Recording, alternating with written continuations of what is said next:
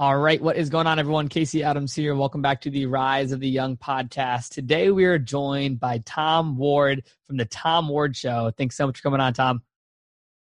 Thank you. I'm happy to be here, man. I'm honored to be on your show. You've had so many great guests, and you, oh, me, you know, makes the cut. So I'm very happy.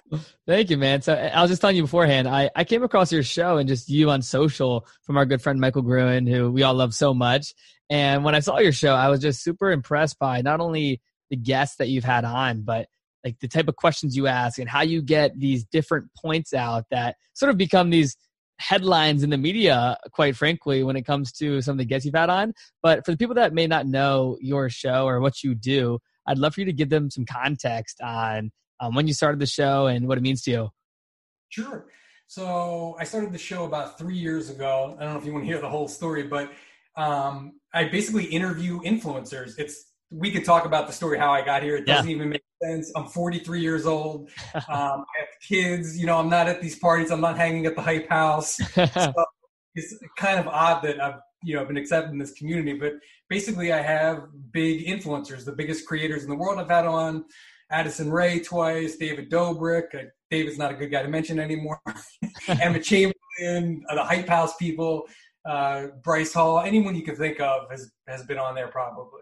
I love that man, and you know, for me and as well, and I, I totally relate to that when it comes to like I started my show three years ago, and there's a not only an art to interviewing, but it's it's a special thing, and unless you do it, I feel like you don't really understand the extent to what you can get out of it, and some of the relationships or extracurricular things that come with it, right? But when it comes to the show, I'd love to know how you stumbled upon it. I know um, you said you have a, a, day job, which I'm excited to dive more into, and you've been in sales for over 15 years, which is incredible. But how did this show start? I know you said you know you have kids, and now you're interviewing the top influencers. I just I'm so fascinated by by that because I, I think it's so unique and different. But at the end of the day, it, it's so cool that you know everyone's not only accepting you into the community, but you have a lot to offer to them as well it's so wild and i'm so grateful um, and i'll say this a million times that it doesn't make sense because it really doesn't. You know the fact that i'm kind of you know with, associated with these big creators but it, how i stumbled i really stumbled into it. And all everything came from forbes. So if you don't know i write about influencer marketing for forbes. And how i started there i'm a business major i've been in sales my whole life. How do i end up at forbes? Well I, I got tired of just being on sales. I wanted to get more on the marketing side but I didn't have any experience in marketing at all. You know, I, I, classes in college and stuff, but I had no like real world experience. And I read this book called Reinventing You, and it, the whole book's it's a good book. You should check it out. Okay. But the whole thing's about you can change your narrative at any time of your life. It doesn't matter. And she says, you know, if you want to get into an industry, you have to create evidence that you're an expert in that industry. I can't just say, hey, I'm Tom Ward, hip hop expert. They're going to go, what the fuck do you know? You're old. What do you know about hip hop? But if I'm on blogs, if I'm interviewed on podcasts about hip hop, that's evidence that I actually know what I'm talking about. So I wanted to get into marketing, so I just started writing about marketing stuff. An editor from Forbes saw it, asked me to be a contributor to Forbes, and I said, "Yeah." I had a couple articles go viral. Jessica Alba shared one on LinkedIn that got hundreds of thousands of views. I think that's the one he saw, and he said, "Hey, yeah. you want to be a contributor?" And I, I didn't write for my high school paper. I didn't take any journalism classes at college, but I'm wow. like, I can I can write an 800 word article. I mean, it doesn't seem that hard. Yeah. So when when you started writing these articles about marketing, like was it on your personal blog or where yeah. were you writing them? So I started. Um, I bought my domain tomward.com, which was not easy to buy. It actually ended up like a domain broker or something broker, like that. Yeah, yeah, yeah. Somebody bought it, and you know, I had to pay some guy in the Cayman Islands. it was like super sketchy. so yeah, so I just wrote on the blog. I just started, nice. and it was like clickbaity shit, like five marketing lessons you can learn from the Kardashians, stuff like that. That I knew yeah. would get lots of views. What do you think like caused it to get picked up by Jessica Alba or some of these viral hits? I know that uh, I read that you interviewed Jake Paul early on, and that was one of the articles that really t- took off. Uh, maybe that was on Forbes, but before that, like, what do you think, and what can people learn from that experience? Because I think me looking at blogging now, it's it's so crowded, right? Like, so many people are writing blogs about marketing or influencers. Like, how do you stand out and what did you do back then that gave you leverage it's a great question that no one's ever asked me um, i disagree with you i don't think people are right blogging you look at all these influencers and tiktok stars they're not writing shit not the stars but like the media overall you know it, it's a crowded yeah, world true. true but i would say you know most people aren't writing I think it's a kind of a lost thing. People, it's all video, right? We're doing video yeah. and audio right now.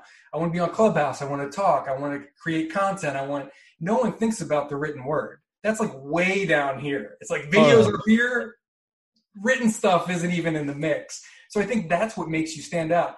Being consistent does you know, a lot of people go, "Oh, I'm going to start a blog," and they make, you know, they start posting about it on Instagram and pictures of their fucking blog, and you're annoyed with it. and then three weeks later, there's no more posts about it. You're like, "What happened to their stupid blog?"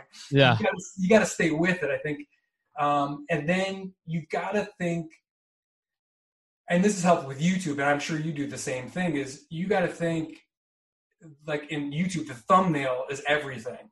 Yep. If they don't click on the thumbnail, they'll never see your video. With an article, it's all about the headline you know, the article could be the greatest article in the world, but if it has a shitty headline, no one yeah. gets to read it. So who cares? You know, what, what yep. does it matter?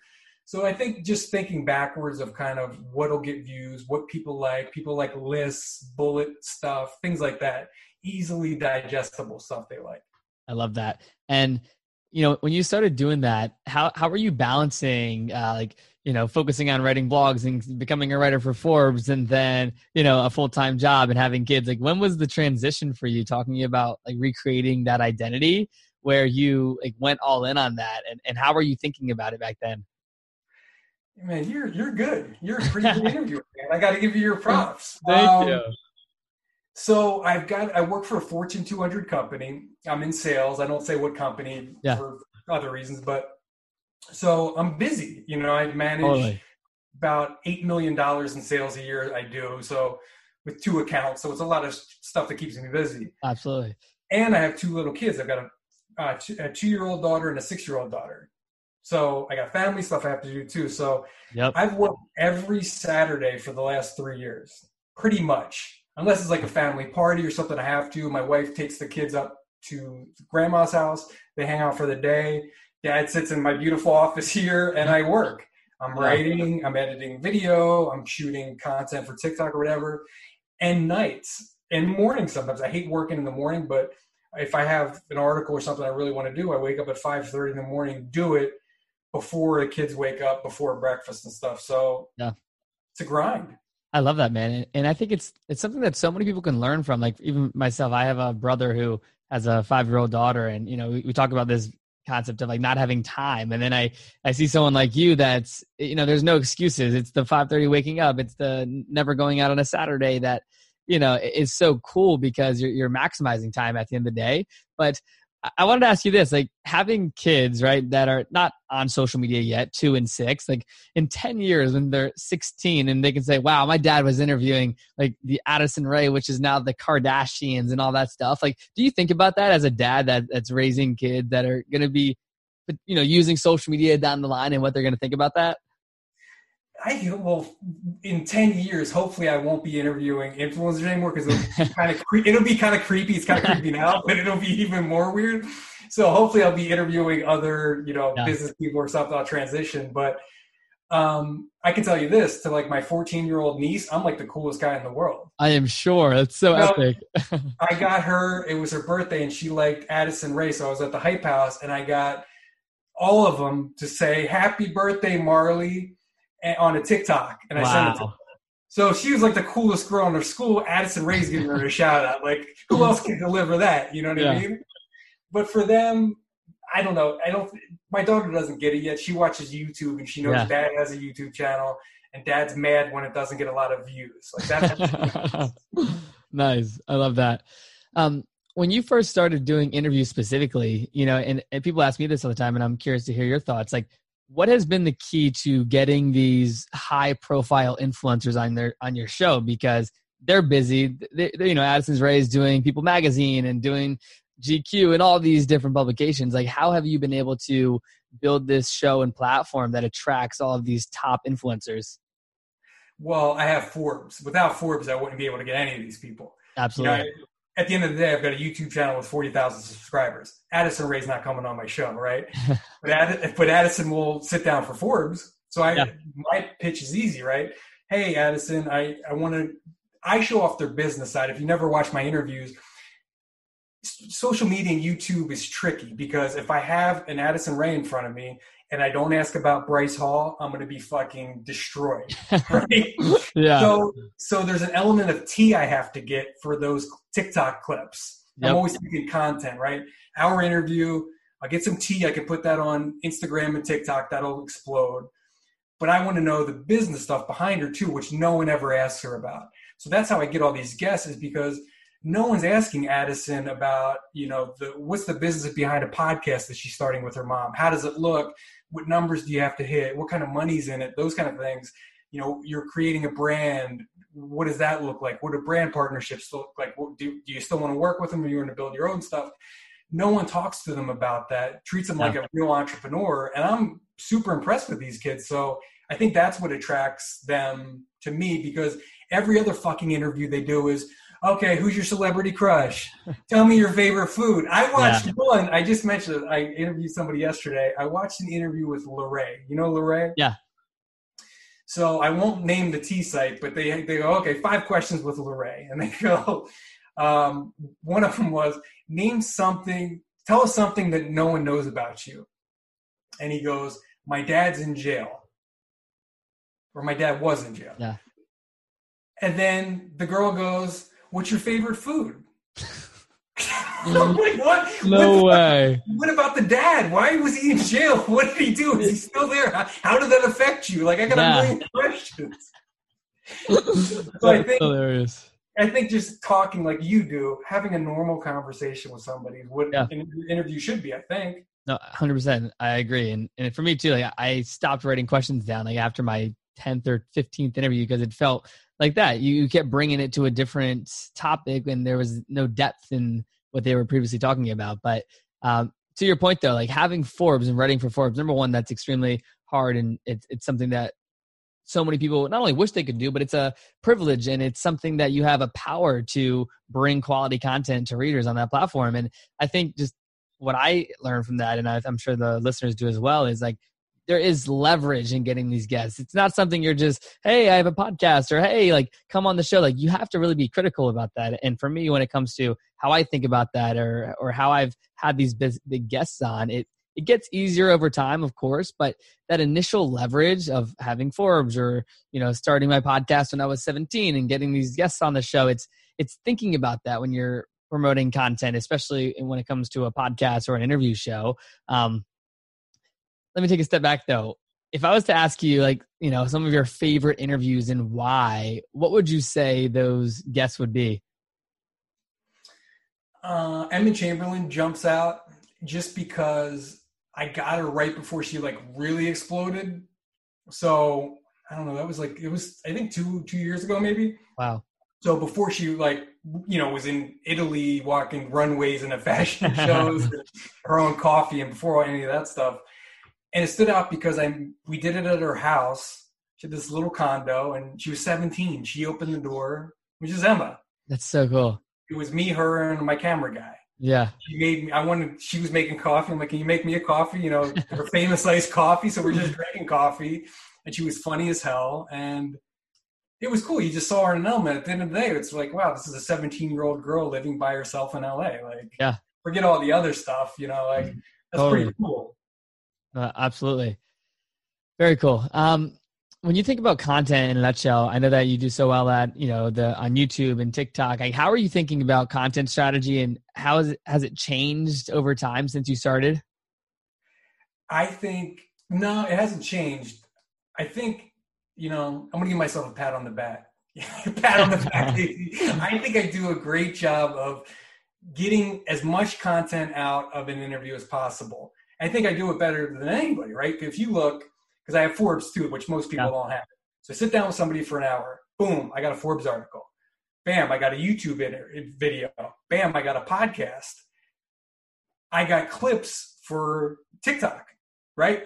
When I'm making notes for my editor, I take I do 10 clips. I'm writing out like, you know, you know 315 to 330 is it a tiktok clip so make that a tiktok right so i'm getting tiktoks out of it i take a clip and put it on my um, second channel which i'm building which is my clips channel where i'll yeah. take a four minute five minute of you know best part of the interview and put it up there um, and then I even do some for um, IGTV, even though no one watches it. I, no one watches IGTV, yeah.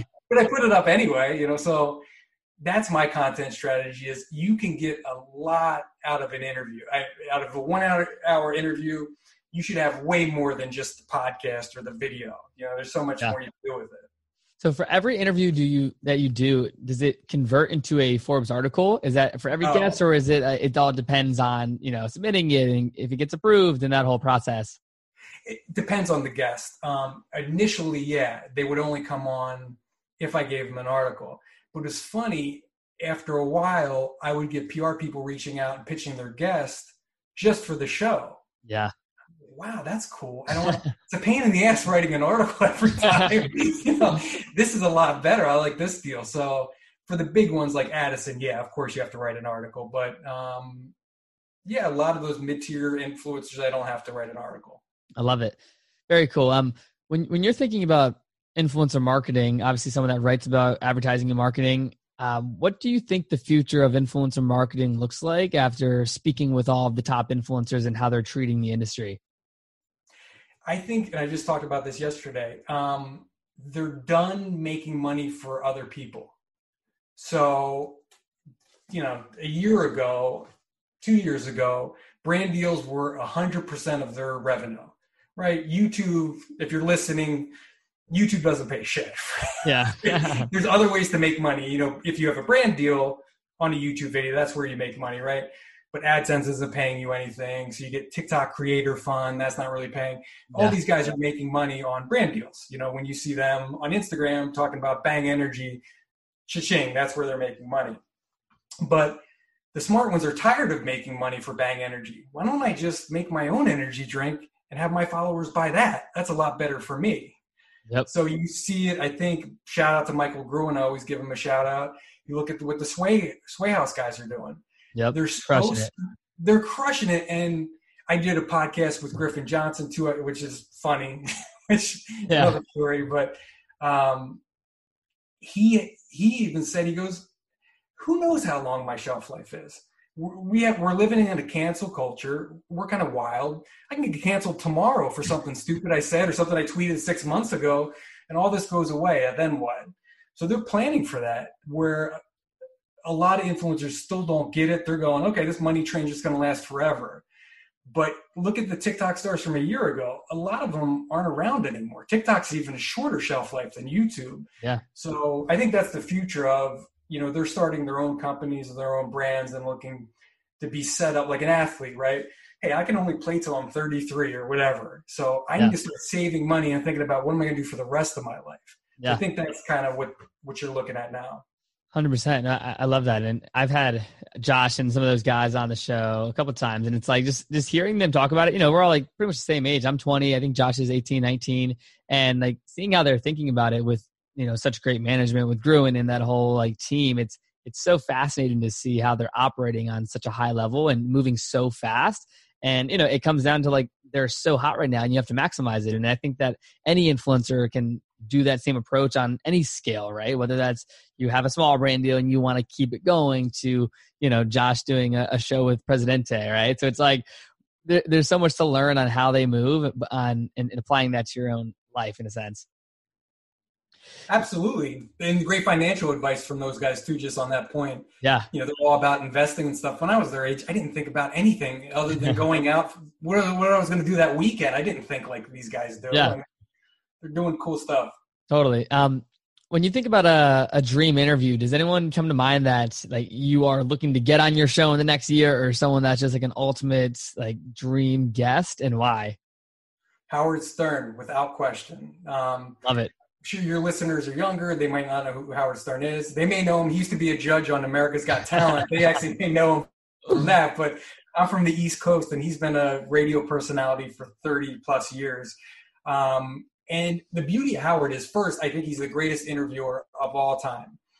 If you know, if you just Google Howard Stern interviews on YouTube, you'll see these interviews where he's one of the few guys who will sit down with somebody in major media and podcast what we're doing you know we sit down for an hour half hour whatever. Yeah. But he's one of the few you know you think late night shows you got what four minutes with a guest maybe five minutes? Howard will sit down with somebody for an hour and a half and get into their childhood and what their motives were with this and talk about this mistake they made and he gets them to really open up. So he's been my blueprint for how i interview people. Like it's all from howard and listen to him over the years and yeah, he would. I met him at AGT once, which was very cool. I have a picture with him, which, which was awesome. But he's my dream interview.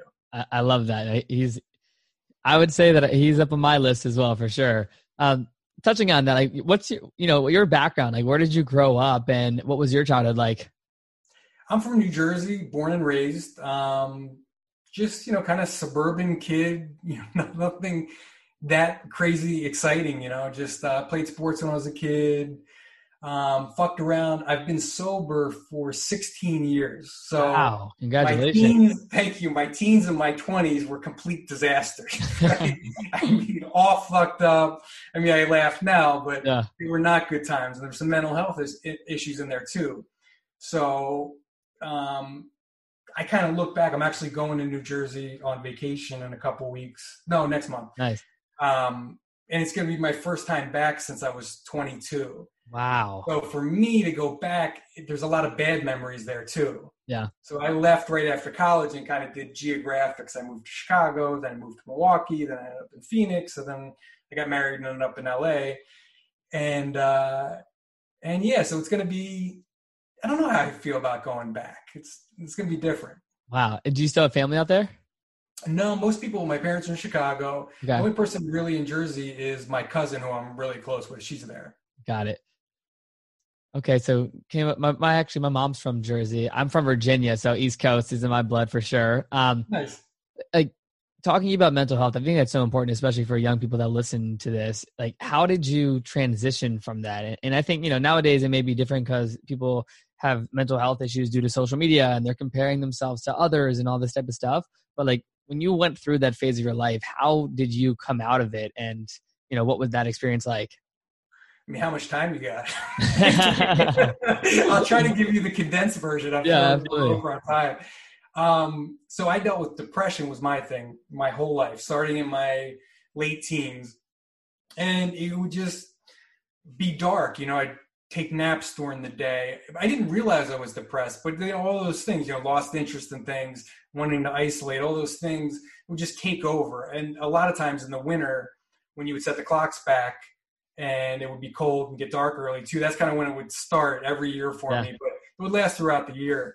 And you know, no one I knew went to therapist when I was a kid. It would, no one identified in my family or me or just it wasn't talked about like it is now mental health and so i didn't really do anything about it i used drugs and alcohol i think to cope and self-medicate looking back yeah but when i got sober you know that depression and stuff was still there, then I had to like deal with head on. I'm like, fuck, I got to deal with this. So it was the worst. You know, I went to therapy and I, I'm actually pretty much done therapy now, but I went to therapy for, I don't know, seven years or something. Wow. But the worst part was the medication. So if you're listening and you have mental health issues and you're trying out medication and stuff, it's the fucking worst. but trust me, it does get better. The problem was with me, it was just depression. So they're trying hey, let's try this antidepressant, let's try this one. And none are working, and some are making me worse. So I've tried every one, and we can't get it. So my therapist, after seeing her for two years, this is my second therapist. She's awesome. She goes, she's reading the this thing, and she goes, I think you're bipolar too. I think that's what it is. And she kind of read the thing, and basically, it's like a milder version of being bipolar. You know, I don't have yeah. the super highs or the super lows, but it's kind of medium. And she goes, and check this out antidepressants don't work on that. It makes wow. it worse, actually. I'm like, holy fuck. so I went to my psychiatrist and told him. And so they, we tried, there's new bipolar 2 medications you can use and without getting into it but eventually i found kind of a cocktail that works for me to live a normal life yeah but it took a lot of work to get there and if you're listening and you're dealing with this I'm sorry, I wish I had a quick fix for you, but you have to put in. it's so hard when you're down and depressed to, Yeah. to do anything because you're stuck in it but it does get better and i live uh you know normal life and i don't sleep during the day anymore and i'm not down for extended periods of time and it's just a good good life Yeah. so i'm glad i went through it and came out of it I love that. I appreciate you sharing that for sure. Uh, When you interview these influencers, especially you know the younger ones that are in their teens, do you notice that some of them? Like, do you guys talk about this when it comes to like mental health and and social media and what that can do, um, or do you not notice that when it comes to the conversations that you're having with these young, famous, successful influencers? Yeah, that's a great question. No, we've I've talked about mental health with some of them, um, and there's one particular who's going through a lot of shit that I want to have on the show and talk about it. Um, yeah, more for those guys, it, not so much like depression and those kind of things. More anxiety. Like I talked to Ryan Garcia, the Okay. boxer, Yeah. awesome. Check out that interview, and he's big. Um, he shares his experience with anxiety all the time, and we talked about that with other ones it's more how to deal with hate you know how Yeah, to absolutely. and how to have and this is to the you have a younger audience to the young person listening too it's so hard not to get wrapped up in likes and base your self-worth on social media and I, i'm guilty of the same thing if i post something and it doesn't get enough likes i'm fucking in the dumps. Especially youtube video. If i post a youtube video which takes time that you know yeah, set up an interview to prep for it to edit and all this shit and it gets bad views it's just devastating. So it's hard to not get wrapped up in that especially as we're spending hours on tiktok every day. Literally kids are spending hours on tiktok every day and instagram and snap and everything else. That's what we talk about is how to have your own worth outside of that. And it's so hard yeah, no, a- how do you deal with absolutely. Yeah, I mean, social. I would say for me specifically, it's like I've always had this thesis, and, and I kind of get it from Gary Vee. I would say when it comes to like not focusing on the numbers, but actually focusing on the content. When it comes to social media specifically, but I think at the end of the day, like if you're posting something and you were potentially used to getting some type of engagement and it, and it drops, there's a natural feeling of loss, right? And I think if you feel lost, then you can get upset or be depressed. But I think I, I do very well at balancing that. And I always tell myself, I'm like, I'm never trying to be the most famous influencer creator. But for me, it's all about the relationships, like doing the podcast and having people on the show purely comes down to relationships and how it can better impact my business long term. So I think for me, I, I try to stay true to that at my core. And, you know, if, if something goes on World Star and gets a million views, or I post a YouTube video and gets 80, like I have the same excitement towards it. And, and I think that's what I, I try to do and carry into how I produce content. it's a healthy way to look at it no doubt for sure. Um, but Todd, a couple more questions before we wrap wrap up. And when you think about your future of, of interviewing, when it comes to all the different opportunities, when it comes to potentially signing with a podcast network or doing an exclusive deal like Joe Rogan and Spotify, like are these things you think about as someone that it has a, a great interview show with amazing guests that you know is getting these headlines written about the show? I always love when you post about that as well. It's like when when the interview gets picked up somewhere. But to Oh, my yeah. point, uh, how are you thinking about the future of like broadcasting and interviewing long term? It's so I'm signed. Um, I shout out to my manager Jerry. So I have a manager. He's great. We did an interview together yesterday. He popped in. Um, kind of my strategy going forward is, yeah, I want to do this full time, and it's tough. It's a grind out there. You you may see if you're listening, oh, what this guy, he's got you know thousands of followers and he gets these big guests. You know, I'm sure he's making tons of money. Well, it's a grind, and you know, it's a grind. Um, it's it's a side thing for now, but I have brand deals, and when you get brand deals, it's a job, right? Yeah. I have certain numbers to hit and certain expectations, and my job is to get you know hit whatever the brand wants. I'm trying to deliver that too. So, Yeah, um, so yeah, my goal is to have a show with you know one brand deal or whether it's a Spotify deal with Joe Rogan where that's where it is every week and that's what we do. Um, yeah, so that's the goal love and to have more more diverse guests on too, not just influencers. Like yesterday, I interviewed Swan Sit. Do you know Swan Sit? Yeah, from she's like at Clubhouse, and I saw that you guys did a Clubhouse interview, right? She's like the queen of Clubhouse. Oh yeah, And she's amazing. so that's different than you know interviewing one of the Sway guys. So I'm also trying to switch it up, staying digital, but try to d- drain, you know bring different people on too. Love that. Well, Tom, just to before we wrap up, where is the best place for everyone to follow you, stay connected with your content, watch the interviews, etc.? Yeah, just the Tom Ward Show on YouTube. Um, check me out on Instagram and TikTok, Tom Ward Official. I'm verified on TikTok, which is very cool now. Shout out to TikTok. Yes. Uh, and then Twitter, I have a weird handle. It's Mott Draw, which is Tom Ward backwards one. So okay. Tom, I'll link it down below. Yeah, yeah, I'll pop up. So check out the channel, and you can search on any podcast platform. To the shows on there, to the Tom Ward Show. Check it out. Awesome. Well, Tom, thank you so much for coming on the show today. I really appreciate it. Thanks, bro. Thanks for having me, man.